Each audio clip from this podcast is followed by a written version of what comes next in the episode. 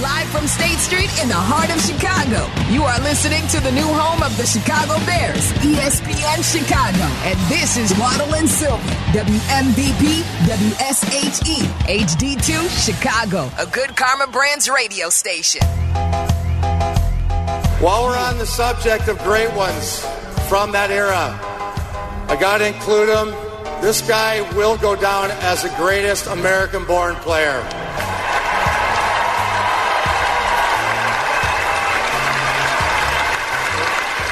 Kaner, Patrick Kane, unbelievable.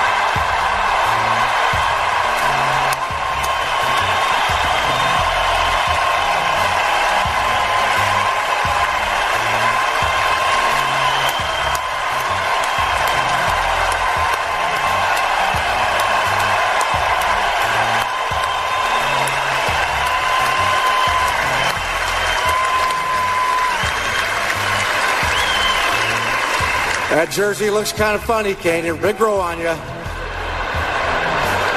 And don't worry, it'll work out in the end. You'll be standing here, same as me.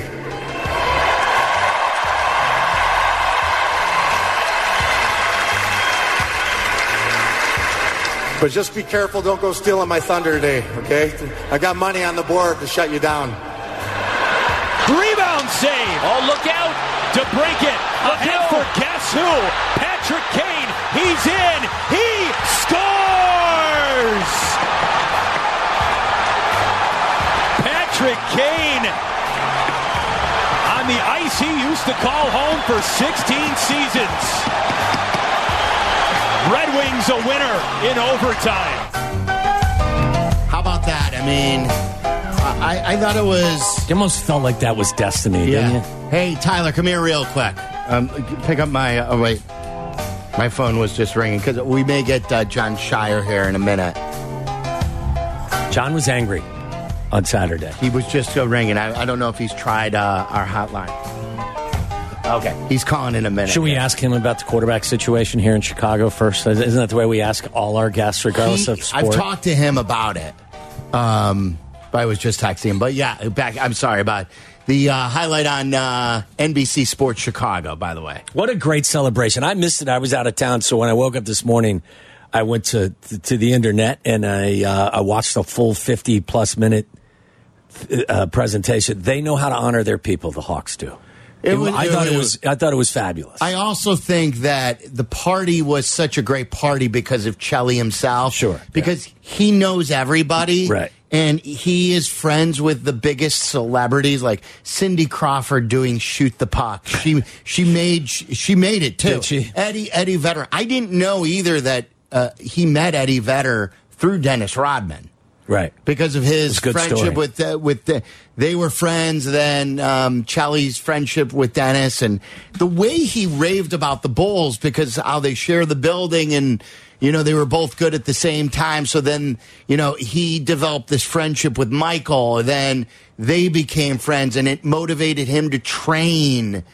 But I, like that part that you just heard, I thought for him to share that spotlight with not only uh, Patrick Kane, who is now in the in the in, in sort of the same situation as he was, wearing that hated Red Wings jersey, um, or, but also Seabrook, who who Yeah. also wore the number seven jersey, to to on his night, his afternoon. To share that spotlight with those two guys, and he shared it with many people. But I thought that was just, it shows you who Cheli is. Absolutely, one of a kind. And Cheli's going to join us coming up at uh, 5.30 today. Nice car too that they brought out onto the ice. Yes. Yes. Old Cadillac.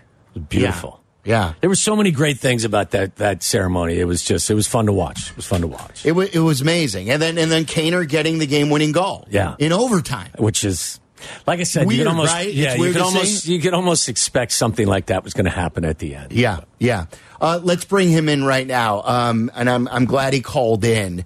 Uh, as you know, we went to our first Duke game about three or four weeks ago. Bucket Uh, list item. bucket list item, and I told you how uh, Jon Scheyer, he's been a friend of the show for a long, long time.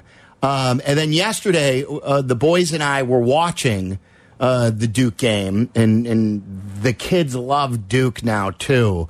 uh, especially after experiencing it. And it was a heartbreaking loss uh, at Wake.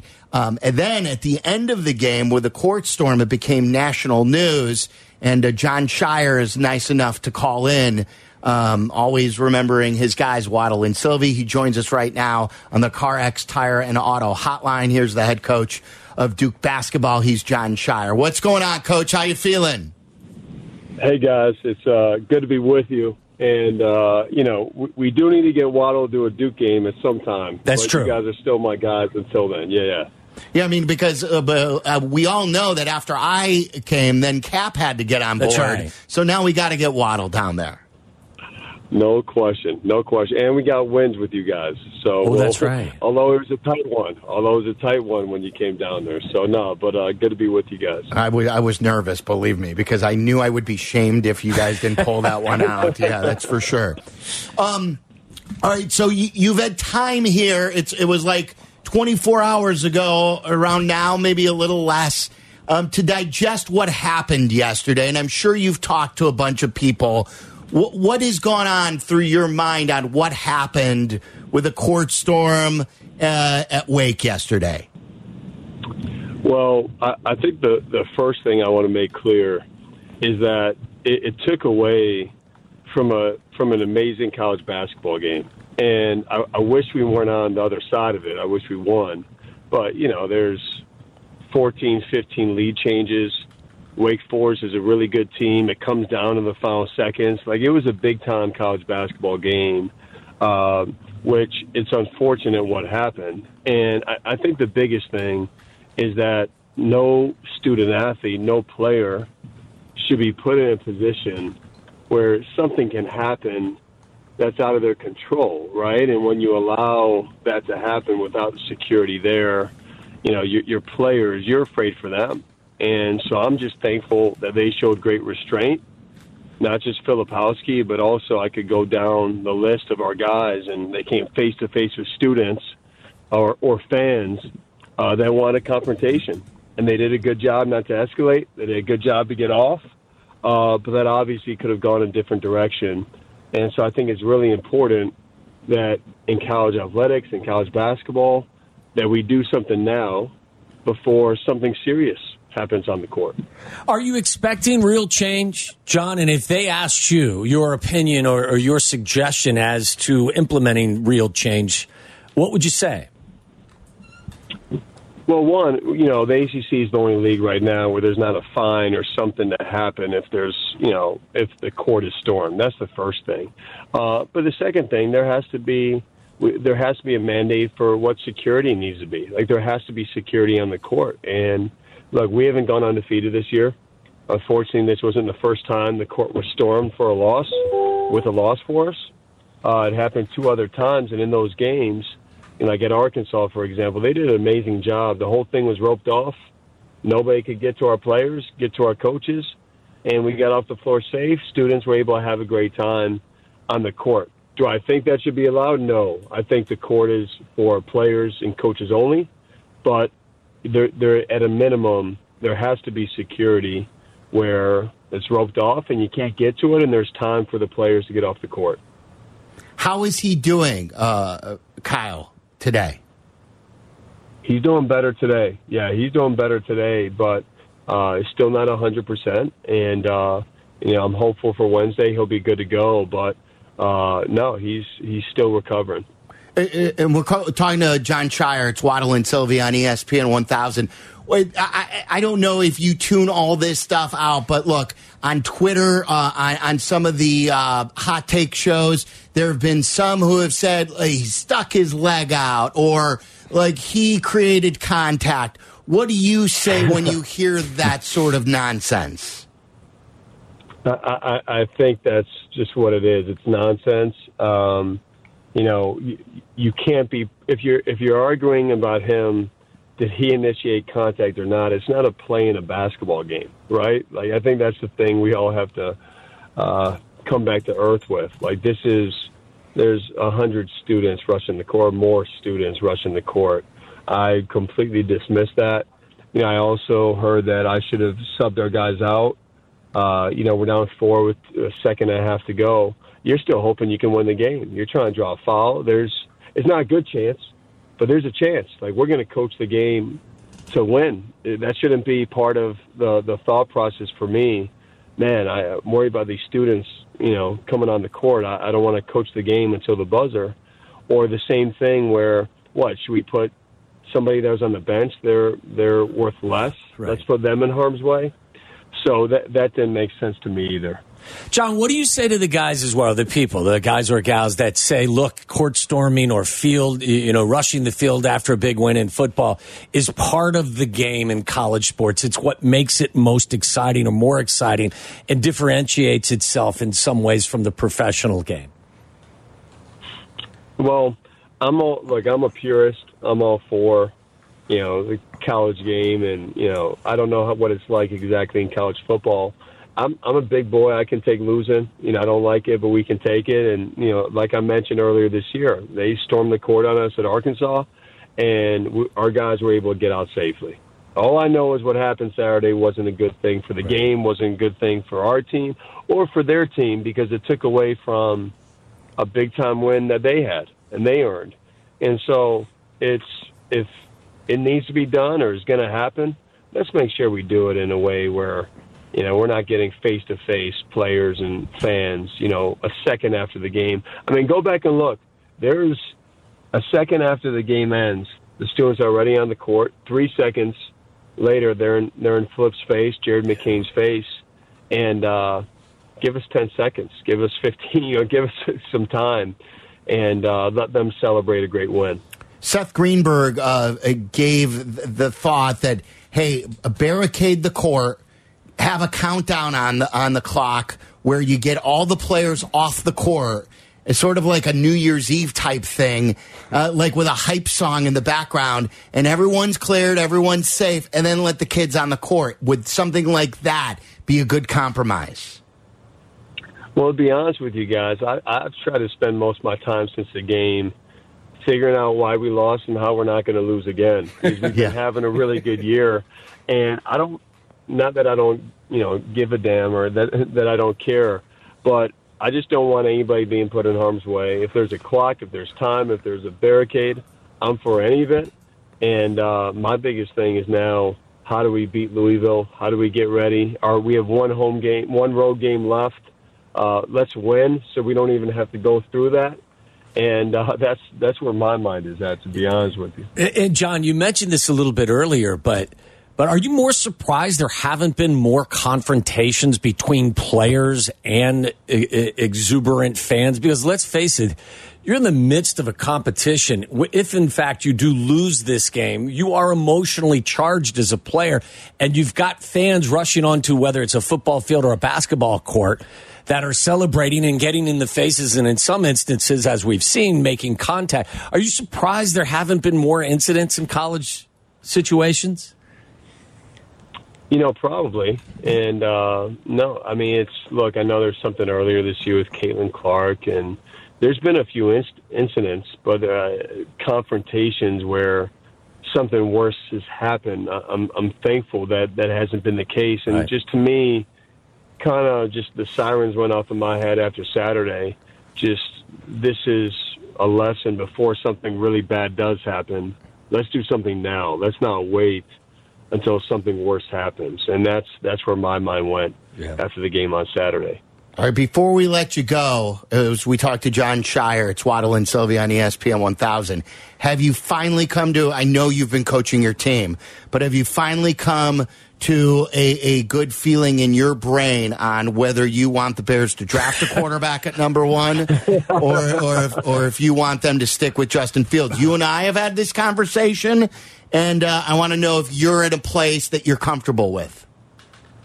We have, you know, I'm still, I'm still trying to field some offers to see what's out there still, but I, I'm not, I'm not there yet. I'll tell you what, that's why they, they, they pay Poles the big bucks and, and all that. I can tell you this much though, with, with Justin, with, uh, the number one pick, whatever we do, I'm still a die, diehard Bears fan, fan through and through. And, uh, I just uh, I'm hopeful that this is the moment that's going to change our franchise. So I'm uh, I'm I'm gonna I'm gonna plead the fifth until I come back on here after we have something fun to talk about Yes. here soon, hopefully. Will- And, uh, will- I'll let you know then. Will you admit though it has to be anyone but Drake Maye? I can definitely tell you that. I mean, I don't know another Carolina guy quarterback. I don't know if that sits well. with me. Right. All right, look, the next time you come on is after you cut down the nets, all right? That will be a better Now a better talking. discussion point, all right? Now we're talking. I appreciate you guys having me. All right, Thanks, Jon. Thank you. Be well. There he See is. He's great. Always great to us. And I know he he wasn't sure if he was able to call in today, but again, he did it for us. And uh, it's been the hot topic nationally about court storming. Like, i- is there a way you can do it? Like, isn't it an oxymoron to say controlled chaos? Yeah, I mean, what he Or described. ban it? I think he described a scenario where they lost. What was it, Arkansas? He Yeah. was saying, and they and Tyler had a good. Uh, I think it. Who was it? It was. Creighton and UConn earlier. in Yeah, the week. when UConn lost to, to Creighton, they were able to get UConn's team off. The, I, I don't know. I am shocked the more I think about it that there haven't been more ugly confrontations. I believe, wasn't there an Oregon football player? Was that it? Was, it? I thought it was a LeGarrette Blunt- Blunt. I think back in the was day. It a, was it a fan or a player that he It may have been a player, but I'm shocked that there haven't been more physical confrontations between players, whether they're basketball players or football players, and eager fans, because it is an emotionally charged situation. And when you see somebody and you've just lost a heartbreaking game, and somebody comes out of the stands and makes physical contact with you and is in your face, I'm shocked there haven't been more incidents between players and, and, and fans. We played this before. I, I I just thought Matt Painter was like skilling when it comes to this because he was like a forecaster. Yeah. He knew exact. This was several weeks ago after I believe they lost in Nebraska, and it was a court storm. Nothing happened, and this was before Caitlin Clark. We played it after the Caitlin Clark incident, and he was dead on when it came to this. So we got to do something about the court storms, guys. I don't know why institutions aren't ready for it. Like, what did you think was going to happen if they won? Like, spread the word. Spread the word before somebody gets hurt. You know, a student from Nebraska should be able to storm the court, right? Like, we're cool. Like, just like get ready for it. That's what you're going to do. So, like, we're we're struggling in our conference with that. We got we have a our freshmen, sophomore, and juniors have never lost a road game without a court storm. Think about that. So this isn't. Think about that. Put that in your article. All right, because someone's going to get hurt. Someone's going to get hurt, and to, it could be a student, could be one of Nebraska's guys, could be one of our guys, could be someone working the scores bench, could be anybody. But like, I don't know why people don't get ahead of it. All right, it's happened a lot, and it's just, I, I, I don't understand that. You, you got to have order. You got to get a rope. You got to get police officers. You got to get people around and protect your own, protect us, protect them, protect the you know the fans. I don't know. I'm not a cop. I don't work security. Like, but we have to do something. There wasn't something that happened physically. No, no, no, nothing happened. But it's just that something's going to happen. Like you don't. That's not how you. You can't think through things like this. Something's going to happen. We don't want that to happen to anybody. super smart, right? I mean, he was way way out in front of it. That he knew that this was several weeks ago, before Caitlin Clark, before the the Duke incident. it, it sounds like it's something you should be able to control fairly well. Now, I get it. The, the last second ticks off a clock, and, and you've got a player underneath the opponent's basket, and he's trying to get to the other end of the arena where you're, you know, like where, where you, you go out, and here comes it. It sounds easier. It's easier said than done, but I think you're going to have to do something. Like, I get why you want to continue to have this as part of college sports, but there's got to be a better way to protect the players and the coaches. Whenever whenever there's a team in Major League Baseball close to clinching a division, a pennant, a World Series, as the game gets closer to those final three outs, you have the entire field lined up with security Right. just in case. Just in case. So if you're playing a top ranked team and it's a close game, shouldn't the floor be lined up with security at least with ropes until the players get off the court? I think so. But like, look, if you don't want to ban it, fine. Like, if it's part and and maybe it won't be like as what's the word I'm looking for? Um, organic, Spontaneous. spontaneous.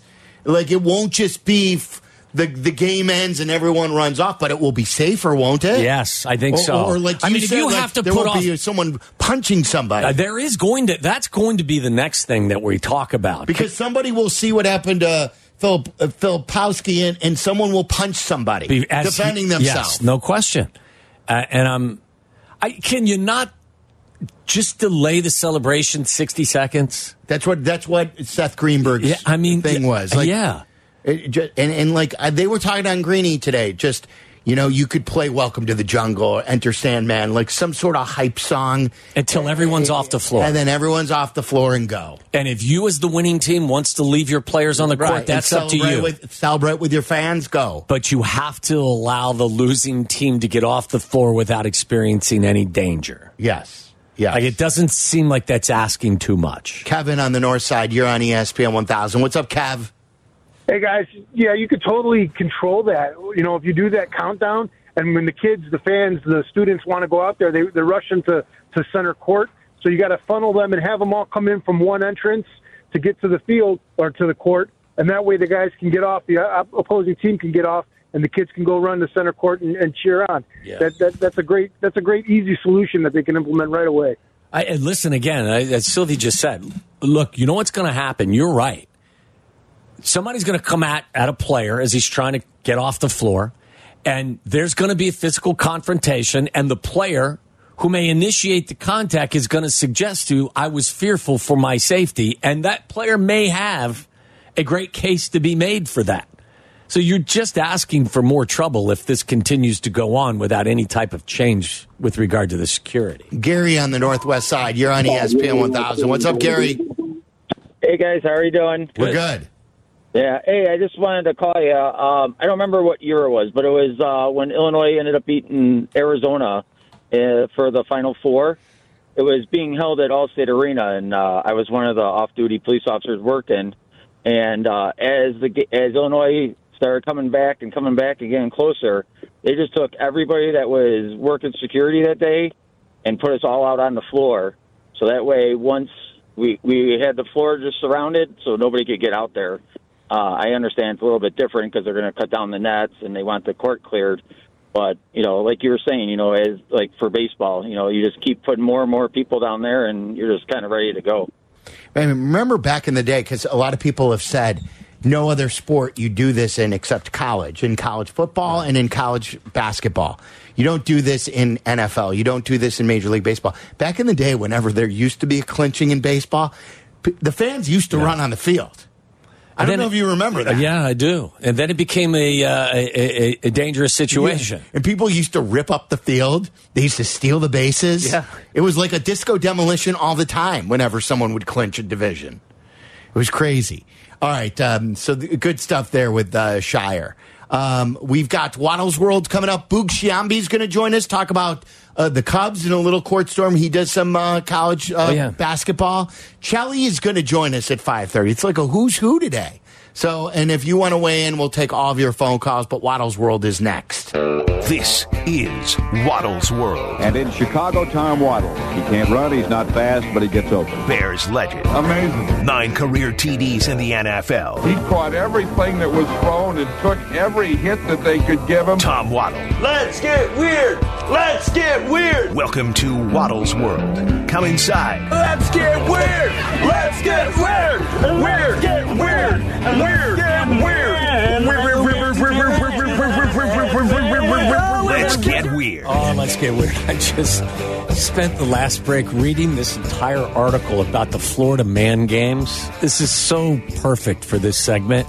Anyway, Waddle's World is brought to you by our great friends and partners at Wintrust Community Banks. They are Chicago's banks. Find your nearest Wintrust Community Bank. Visit wintrust.com slash find us member FDIC. What what uh, beers involved? Oh, yes. there's no question. Here is one of the. I, I'll bring it to you a little bit later, but one of the one of the the quotes from this article is. There's typically drugs and nudity, he said, but the city frowned on it when I asked for drugs and nudity. It's a really good story about the uh, the event in St. Augustine, Florida, the Florida Man Games. Big crowds, huge crowds. I think Oh, they were really? looking. It's- Oh yeah, spectators had to pay forty five dollars per ticket, and they were hoping to get over five thousand people to watch. So Forty-five dollars to watch. Yeah, to watch guys do things that it's crazy. Uh, very crazy. Uh, anyway, uh, more uh, sports related stuff for you. As we talked last week about the White Sox and Jerry Reinsdorf asking for not one billion, but I think in all it was almost two billion. Right? I think at the end of the day, what he was asking for with regard to uh, Infrastructure public, yeah, all of it, the public subsidies uh, would exceed well over a billion dollars. So anyway, uh, Mayor Brandon Johnson appeared to be receptive. Not so much for the governor, I don't think. Said he is reluctant to provide public subsidy, uh, subsidies for the uh, the White Sox project. I think there's still a lot of work to be done uh, by the White Sox as well as uh, with members of the General Assembly. Uh, but I will say that I think I've been really clear about the fact that uh, the taxpayers' dollars are uh, precious. And the idea of taking taxpayer dollars, using the building of a stadium, uh, as opposed to, for example, subsidizing the building of a birthing center, just to give the example, um, does not seem like the you know uh, the stadium ought to have higher priority. Um, ha- having said that, I think you know we're many of us sports fans. We all want to see the teams succeed, but these are private businesses, and we've seen other teams be able to support their own stadiums privately. That's that would be ideal here, and I think that's something that I would encourage. I think the city of Chicago is engaged uh, as well with them, but I wouldn't put any number forward. I, I just don't. I mean, I, I start out really reluctant, um, and unless a case is made that the long term that the investment yields a long term return for the taxpayers that we can justify in some way, I haven't seen that yet. Um, and to be clear, nobody has presented directly to me. My staff has, has seen a presentation. So I, I just want you to know that I, I start out a bit reluctant. Having said that, you know, I'm a fan of all of our teams and I want them to succeed. Although, Does that surprise you? Uh, not so much. That's I mean that's what the, these teams should be paying for their own stadiums. The, the, the Cubs had to, right? Right. Isn't it?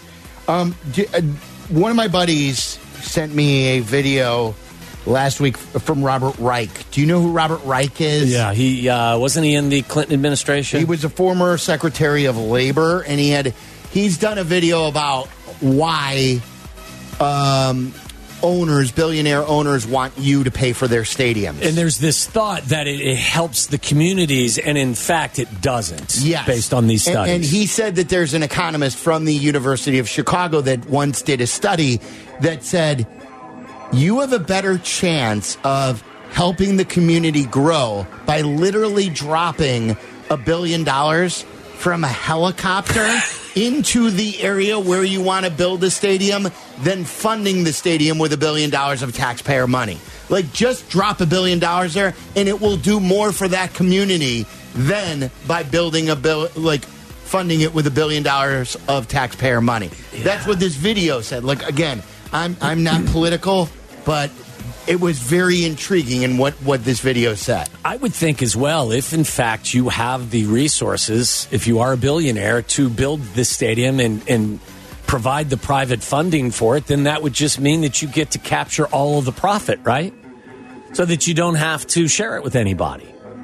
Yeah, So- but that's a lot more work and a lot more risk you're Yeah. taking on. I get it, but Much like, better to just that- put your hand out and take the free money. Yeah, no, I get it. I mean, I understand that part of it, but you know, I mean, you would think if you had the resources, maybe do it on your own and just you know what, consume the entire pie yourself instead of splitting it up.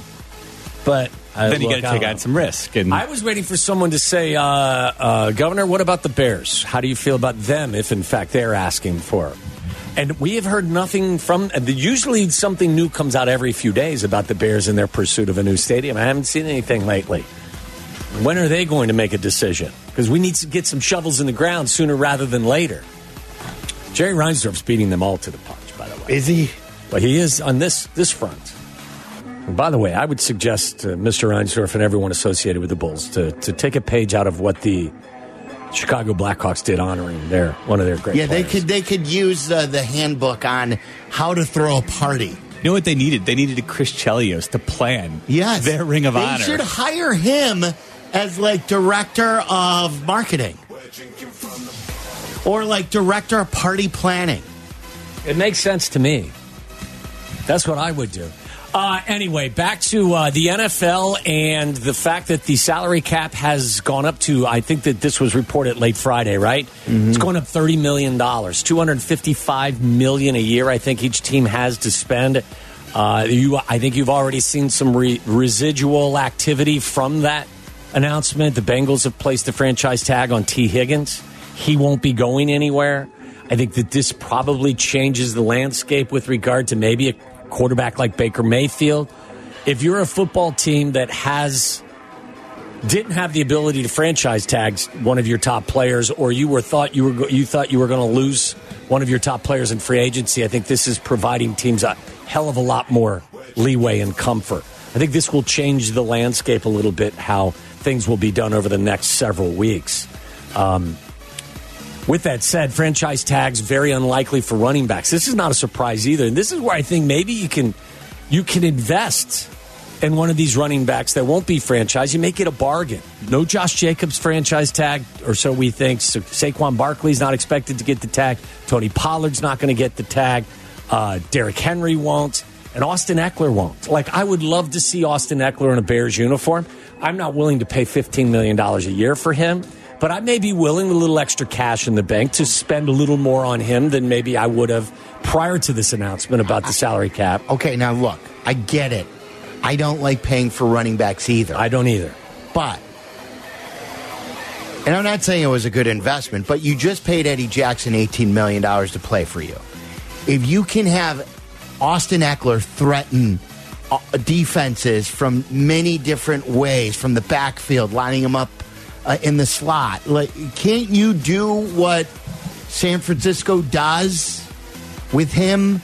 I think a you mul- can. a multi-purpose weapon. So I'm not looking to go out and set the market and say, hey, I'm going to be willing to spend on Austin Ekeler $12.1 million a year, which ultimately would be the franchise tag for Isn't the running he back. a unique, a, He a- a unique uh, weapon, not just running back? Like that's how I look at him. He's more of a weapon than Yes. a running back. I would be willing to dip my toe in the running back free agency market as long as it was reasonable. Yeah. And it feels like these numbers are going to come down on some of these players as the position has less and less value.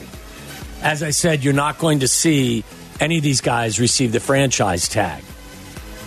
But I still, I'm with you. I have value for. I would love to see Aus- Austin Ekeler in the Bears backfield. Not at twelve million dollars a year. I'm not. I'm not advocating for that.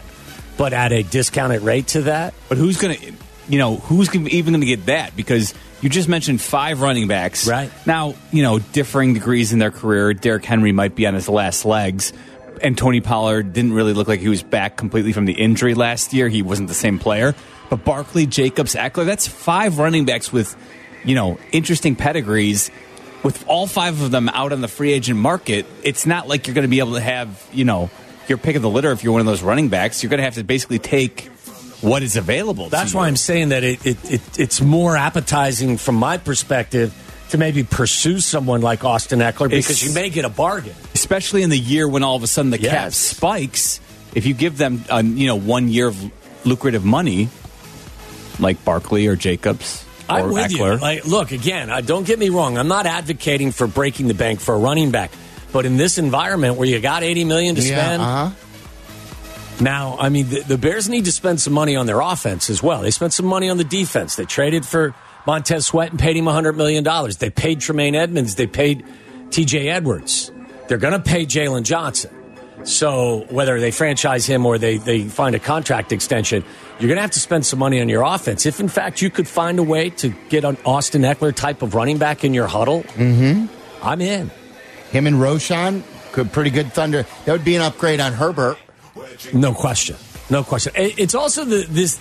I think that the, this. First of all, I love to see it because it, it means that there's more revenue being generated by the NFL and it's being pushed back into the pile to give to the players. I think that things are going to be done significantly different, and maybe some of the players that you thought may be available aren't going to be available. So now, if you're the Bucks, you can sign either sign and tag Baker Mayfield and Mike Evans. Whereas before, I don't think you you, you had that access. So I, I- just think things are going to possibly be done a little bit different. Uh, Eric Bieniemy set to be the UCLA offensive coordinator and associate head coach. Surprised by that at all? That It- he it was. like the, the it- it's it's weird, right? What Chip Kelly was the head coach, yes, Yes. Chip Kelly left them from being the head coach to go to Ohio State to be, their OC. Yes. I'm telling you, I think that the whole landscape is weird at the collegiate level right now. I was I having a get it. discussion with somebody this weekend about if you're Chip Kelly, why would you do why would you do that? Is it because you're tired of being a head coach at the collegiate level where you're having to recruit your own guys over and over to stay in in, in school? Like that's the one thing I can understand. If you're if you're Nick Saban, and you you know, I mean, he probably was a little bit exhausted. He's been doing this his entire life, but I think one of the things that expedited him leaving the game was the NIL situation, where not only is he having to recruit kids coming out of high school, he's having to recruit kids coming from different organ, uh, different uh, free agents. Yes, and he's got to recruit his own guys to stay. Sure. So it is weird that Chip Kelly goes from being a head coach to an OC at Ohio State. And then I don't know that this is connected at all, but to see Eric Bieniemy go from being an offensive coordinator at the professional level to being an OC at the collegiate level. Well, like, and I would say this about Bieniemy. Like, I was, I, I heard Evan Cohn talk about, hey, why isn't Bieniemy getting any OC jobs in the NFL? The Bears, remember, Ryan Poles knows Eric Bieniemy. Yes. He, didn't get a head coaching interview the first time Uh, no, around. not- that's head coaching interview. Poles interviewed nine guys for his OC job. He did not interview Bieniemy. Right. He wasn't considered for the Bears OC job. So, like, I think that's sort of telling. Sometimes guys just may not be considered great. Yeah. I, he, had every opportunity to interview Eric Bieniemy twice now. Once for the head coaching spot, as you said, and once for the OC, and decided to go the other direction. So, I'm interested to talk to Ryan Poles tomorrow also about Shane Waldron if we get an opportunity to venture into the OC hiring conversation. Uh, Major League Baseball, I forgot that this was part of the change. Two second uh, cut to the pitch clock. You got to be really careful when you say that. Two second cut to pitch clock is too soon for some pitchers. I guess they're learning now, according to Players Association head uh, Tony Clark. The clock is shortening this season to 18 seconds from 20 with men on base, and will stay at 15 with no one on. Do you think that this will this will be something that guys struggle with this year more than they? I thought last year it worked perfectly, Yeah, and I didn't think that, that there was much of a hiccup at all. But they're saying now that the two second cuts to 18 from 20 with men on base is a little bit. So, of- what does that mean? As a little, so, what, that, that they're thinking about going back to 20? well, I don't think No, they're no, no, going no. to. They're just They're, they're, going to talking- reduce. Yeah. Because right now, when you're on base, it's you get 20 or the last year you had 20 seconds when there was a runner on base. Right, but the, what they're saying now in spring training is is, is that this is a 18's too quick. difficult adjustment. it's yes, too quick. because the yeah stolen bases were up a lot last year, and now they're cons- you know the concern is for pitchers. now you got to hurry even more. even more exactly. And- Which, and, there will be even more stolen Bases. And the other thing and is injuries. Yeah, well, and Major League Baseball really did kind of fast track and push this one through Yes. without really consulting the players and giving them a I- chance. I, thought last year they did a really good job. Why push? Why put? Like I don't. I, I don't need now I- that. I'm like, with you. I thought the pace was a good pace last year. We're in and out in two and a half hours, and like I don't. Again, I've always said it's not about the how long the game is. It's just about the pace, and it was a quicker pace. I, I'm with you. I don't know what the rush was to try to implement this so quickly. And Clark's main concern is that pitchers have less time between pitches to recover, particularly when maximum effort and pitch velocity are so important. By the way, did you see Jesse was on Good Morning America? I did today? see that about the uniforms. What happened there? You- They have see-through pants. Yes, now- smaller numbers and so, smaller names on the back of the jerseys, courtesy of Nike. Smaller numbers, bigger dongs, courtesy of Major League Baseball. That's their that's their catchphrase. I more heard that more this- dongs and more balls in baseball this year, right My- in your face. I was whether you like it or not. I was I was reading that this was about this is more comfortable for the players because the uniforms breathe more more readily Sure and they do. easier. No, no, no. because they're paper thin. That's what Fanatics and Nike are st- trying to sell. But all the So paid the players all the pay, all the players, oh, they said They they hate are it? uncomfortable. Really? It's less comfortable, and yes, you can now see everything. These look like the Well, you're not- knockoff uniforms that I wore as a kid. Yes. Wait, but you're not like you say you could see everything. You, I, I mean, you're not going underwear or jock or or spankless. Have you seen lack though of a better some of the term. photos that What have are they, uh, those Spanx? They call them Spanx. Those undershorts. You got a little Yeah, too, uh, a little close to the little edge. too graphic. Did you did you not edge. see the one Padres player who was stretching before a game? No, did you see more than you wanted to see, Bro. Was that the it whole like, outline? Was it was it like a curb episode? Oh yeah. Uh huh. Here, I'm I'll gonna. send you a picture. No, I don't want that picture. Long ball Larry. Yeah. So what are they going to do? Are they going to go back to the old uniforms? Whoa. Well, I think you're probably going to get that view even if you've got different pants. I told you, Meller. This is Meller's pastime. It's baseball and dong watching. What do you have to say about that? ah, what's his? What was his name? What Wood. his- That was our buddy yeah, Wood. Our buddy Wood just made a. All right, He became popular back. during COVID. Uh, AT and T's trying to make it right. You know, when you had that outage, did you suffer from that On outage? Verizon. Are, oh, well, then you didn't. But AT and T's got a solution to making everybody feel better about the outage that occurred. And I will bring you some of the details for the Florida Man games. That is next. Listen to us now, live on the ESPN Chicago app. Listen to the show in HD at 100.3 HD2 FM. Listen now on ESPN 1000.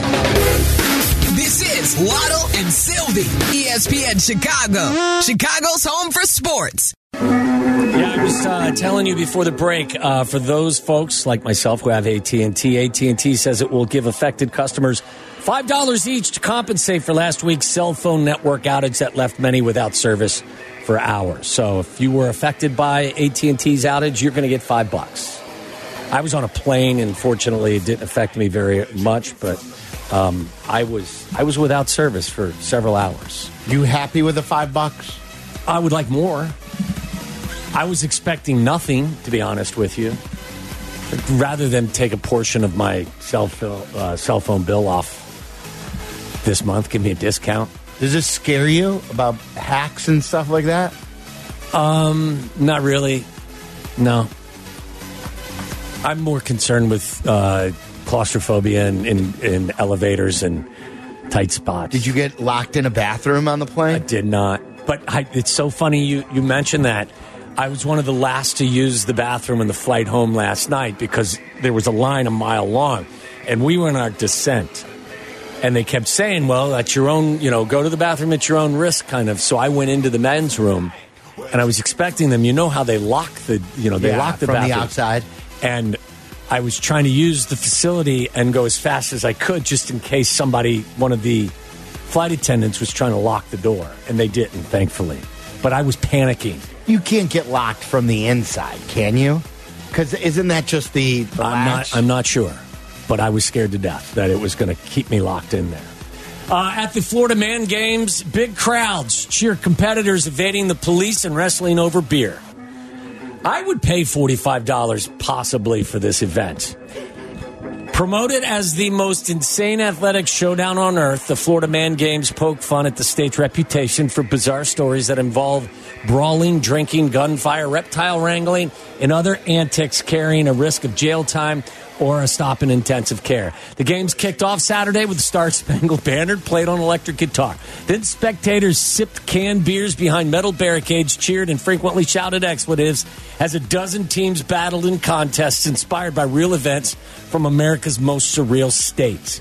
James Gordon of DeLand won the first event, wolfing down a plate loaded with barbecue pork and sausage a fraction of a second before his nearest competitor. He chugged a beer to celebrate. I've lived in Florida my whole life, Gordon said after washing sauce from his hands and his beard. They're calling these events, I call this expletive, Tuesday afternoon. That's a good quote. One event had contenders dueling in muddy water in an inflatable pool, pummeling each other with weapons made from pool noodles and duct tape. Another was a theft simulation relay in which competitors raced while toting a pair of bicycles, copper pipes, and catalytic converters. Larry Donnelly trained for the relay race by riding a bike around his neighborhood with a second bike strapped to his back. It paid off Saturday when he won his heat after picking up a bike in each hand and running with them. I have an absolute disregard for self preservation. I will do anything, said Donnelly, 42, who owns a St. Augustine pressure washing business and serves as captain of the five man team, Hanky Spanky.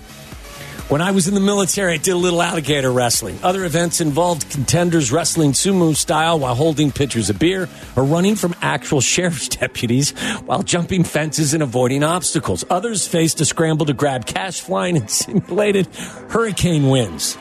Spectators paid real money, $45 per ticket or more, to watch the games at Francis Field in downtown St. Augustine. Hanky Spanky sounds dirty, doesn't it? A couple, uh, man and his wife, made the 180 mile trip from Port St. Richie to watch stupidity occur on the grandest, most spectacular scale. Organizer Pete Melfi said he expected tickets, ticket sales to exceed 5,000. Wow. He said he was stunned to find nobody else had beaten him to the ripped from headlines idea for a spoof sporting event. We kind of give a person an opportunity to live a day in the life of Florida man without ending up in a cop car, he said, who runs the St. Augustine media outlet, the 904 Now. But he had to tone down some racier aspects of the Florida man myths to obtain a permit. There's typically drugs and nudity, he said, but the city frowned on it when I asked for drugs and nudity.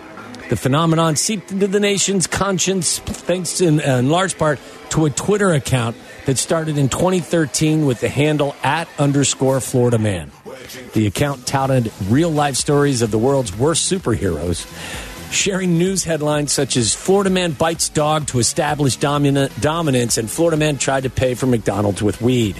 What what inspired Florida versus Ohio? Florida's claim to be uh, being the strangest state goes back much further, said journalist Craig Pittman, who wrote the book Oh Florida How America's Weirdest State Influences the Rest of the Country.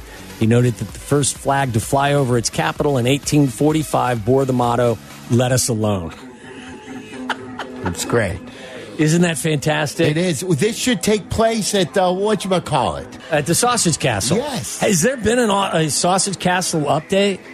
I don't know if it's I still up for uh, or it's open for business. There was some real debauchery taking place there. There's a good promotional video for that joint. By the way, you need a permit for nudity, even like a temporary. I maybe so. I'm not It sure. sounded like yeah, maybe so. But um, pretty crazy, wasn't it? Yes. Good stuff, though. Yeah, that is good. Uh, you know what? I, that's all I got for you today. Let's probably wrap it up and get to Boog sooner right. rather than later. All right, so uh, we'll talk to Boog Sciambi. He was back all weekend doing Cubs games. Uh, so we'll tell he'll tell us what he thinks of uh, this year's team, what the addition of Bellinger, or as uh, Yurko said, it's not really an addition. It's just re-upping him. Yeah, they re-upped him. But how much better are they this year as a team? Uh, do you, are they done, or could they add someone else? Uh, and Boog is doing college basketball all uh, winter, so I'm sure he's got a thought on court storming as well. We'll talk to Boog Sciambi coming up next.